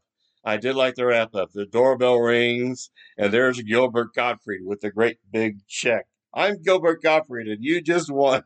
And Al slams the door. I did like that wrap up because Gilbert Gottfried comes back to annoy Al more, and you just can't get enough of Gilbert. No, ma'am. We'll be right back to wrap up this week's review. Be sure to join their Facebook group page for all the podcast news and updates. Be sure to subscribe to them on the Apple Podcast app and please leave a review telling them what you think of the show. To subscribe to their YouTube channel, just go to channels and search up Married with Children podcast. Join their Patreon and support your favorite podcast with a small monthly donation. You can email them at marriedwchildrenpodcast at gmail.com. Thanks for checking out this review. Alrighty. So, hmm, Steven, how many serving trays are you going to save from the gallows on this episode of Married with Children? I thought it was Buck, king of all dogs. But anyway, I'm gonna. Uh, now I'm gonna. Before I get to the life raft, I am going to get four serving trays. Originally, I was thinking more like four and a half to five.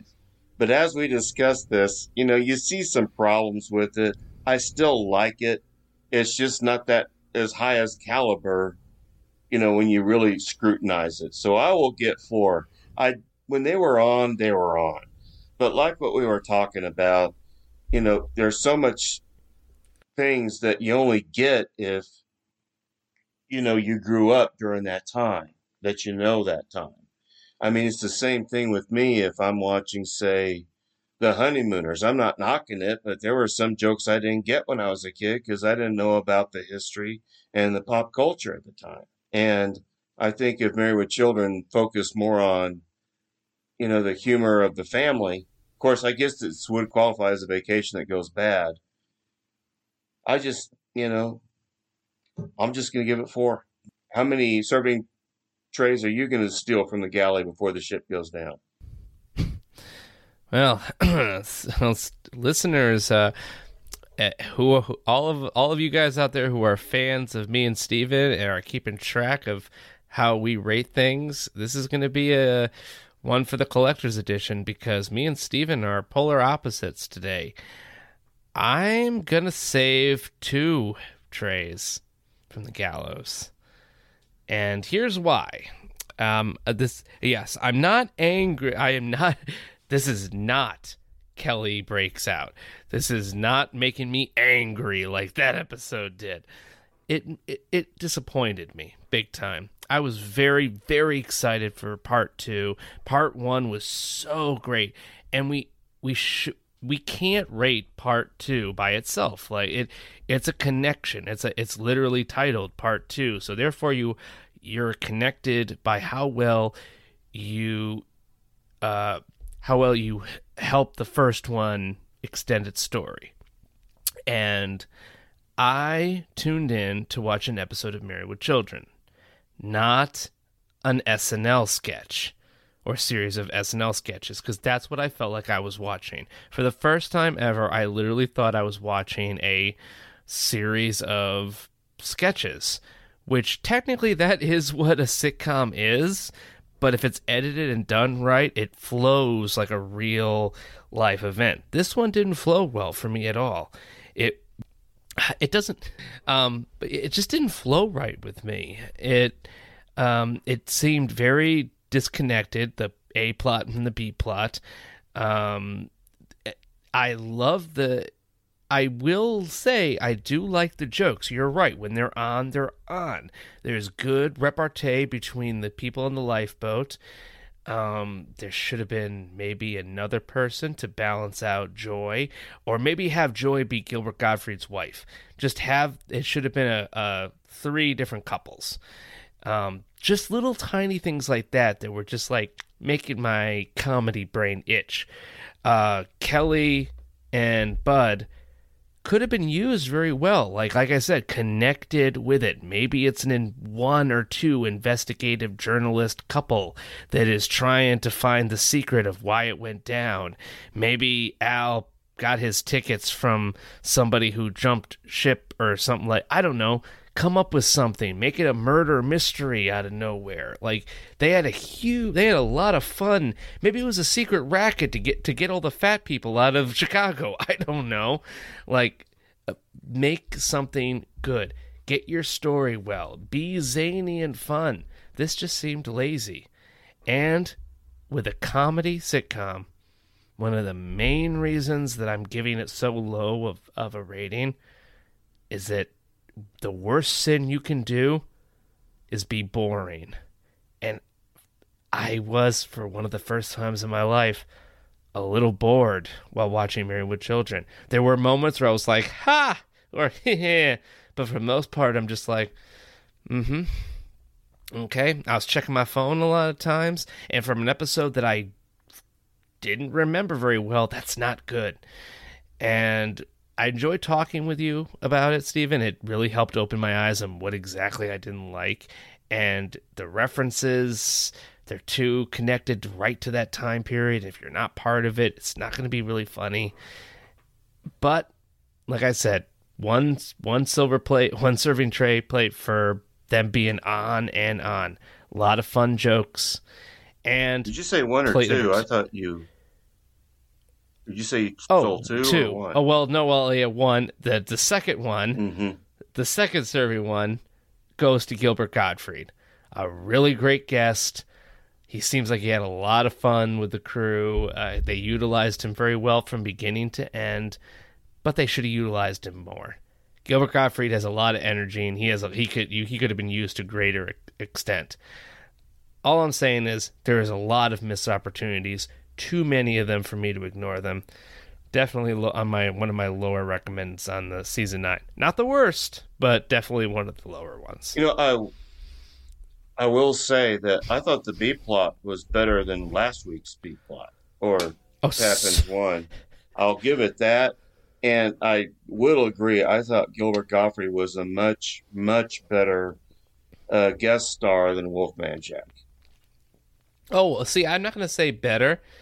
Uh, I'm just going to say I don't want to even compare them. Wolfman Jack was great. He did just what he was asked to do, and I don't want any more nor any less of him. Uh, actually, no, I could use a little less of Wolfman Jack, but I didn't want any more of him. Gilbert Gottfried could have been, should have been used way higher. They utilized Wolfman Jack perfectly. They didn't utilize Gilbert Gottfried. I don't think they utilized Wolfman Jack very well. You know, Really? once they left, you know, once they left with the ship because he's staying at the house for some bizarre reason. It just Oh yeah, yeah. That's where they. That's where they failed. They. I said they. They used him too much, uh, way too much. Uh, he was great at the beginning of the first episode, where as he gets them the, their check and everything, he was utilized perfectly. He's a fun presence to have on there. So like, Yeah, but after that, it was like, what's your purpose here? Now, you did say that uh, we're going to also kind of re rate the previous one. hmm Okay. Okay, so sadly enough, this is a, an example of where it's gonna. So the way we should re-rate this, I think, Stephen, is does does our uh, we're gonna rate the whole thing together as ship happens as one conglomerate, connecting the two together. Sadly enough, just like when you have uh, two tests that you took that are one then the second one, you get a lower score. It brings that first test average down a little bit. In my mind, this actually makes the first episode drop a little bit. It actually makes me wish that that first episode just ended with the ship coming down, and then later you find that Al and Peggy came home. Like we didn't really need a second part at all. It just it didn't even need to be needed. So it's actually gonna make me drop my one by whatever it was the last time. It's not going to change my rating, and let me explain why. And that's because it's a two parter, but I kind of look at the second one as the sequel. to. And it's rare that your second part will measure up or be as good as or exceed the original. So it doesn't change my opinion of that first one because I thought, for the most part, it was well written. It had some good jokes. But uh, you know, that's just me. That's my thoughts on it. I guess it depends on how you think of part one and part two. I've been doing a lot of sequel watchings, like where I'll watch a uh, fran- I'll start a franchise and I'll watch the first one and then the second one immediately. And the way I see that is, you if you're going to do a part two, and this one is a part two. This one picks up right after the other one ends, like almost to the minute. Uh, your purpose as a part two is to be an extension of part one. You're supposed to add to it and build up with the first part set down. If it uh, if it happens like if it's a movie and it's happening like oh the the part 1 ends with the villain vanquished and then part 2 starts 5 years later or it's a prequel or something then that can be judged on its own merit. But if it if it's a direct sequel in my this is just how I view it. Part two's your purpose is to build up part 1 you are linked to it intimately and you need to add to it and if you don't add to it then you're kind of pointless. And filling up a day with cheap backgrounds done on one stage. Like, this whole episode probably could have been shot in a week. So, yeah. So to me, it's like, you know, we broke the bank with that that awesome ship one like this is why we need commentaries on these like DVDs I want to know what the heck happened dur- during the filming of this whole thing because it really seems like they had a cool idea. Maybe they were going to do a whole Titanic thing where the ship was sinking. We had violinists getting mauled by fat women. Or you know, just uh, or fun stuff like that. I uh, I think Titanic had already come out at this time. Like so wait, no, No, it, it had two years but, down the but, road. Okay, so never mind. They wouldn't be able to reference that. But we know the Titanic sank, so have it be the part two, the ship sinking or something like that. I don't know. It's just So for you, part two sank. yeah, yeah. Part two could have been the whole thing sinking. So yeah, that's just me going, or just excise this whole part two completely and do do its own episode on, or even better yet, have this would be a really great remake of part two because I do like all this journalism stuff, Stephen. This was some fascinating things being brought up. They should have had the entire part two not even feature Al or Peggy until the very, very, very end and have it be a Bud and Kelly episode searching for them with like and groups of like news reporters chronicalizing what they're doing. I don't know how that would happen or would work and then they find them and they're they've all had like a wonderful time in the life raft during this entire thing and they actually they they washed up on shore of a tropical paradise and during this whole time Kelly and Buddy thought they were Kelly and Bud thought they were like marooned or something. I don't know. That would have been really fun. Just kind of a uh, the first one's about the parents. This next one's going to be about the kids looking for the parents. Good idea. I kind of like that actually. Where were you Mm-hmm. 30 years ago when this was written? I know, right? Or 26 years ago, excuse me. I know. Listener, like producers, I know you're listening. Married with Children reboots. These are some ideas. All these can still work. Yeah. Married with grandchildren. Let's do it. Well, it's not going to happen, sadly, but we can always dream. Yeah. Well, that's it for this episode. I hope you tune in next week when Luigi and Chris will be reviewing Something Larry This Way Comes. Amanda Bearse returns to the directing to the director's chair, and, and this is one where Kelly is all excited that Larry Storch, the founder of the Larry Storch School for Acting, will be visiting her personally. Anyway, hang around for that one. I need to watch that one again. I haven't seen that one in a while.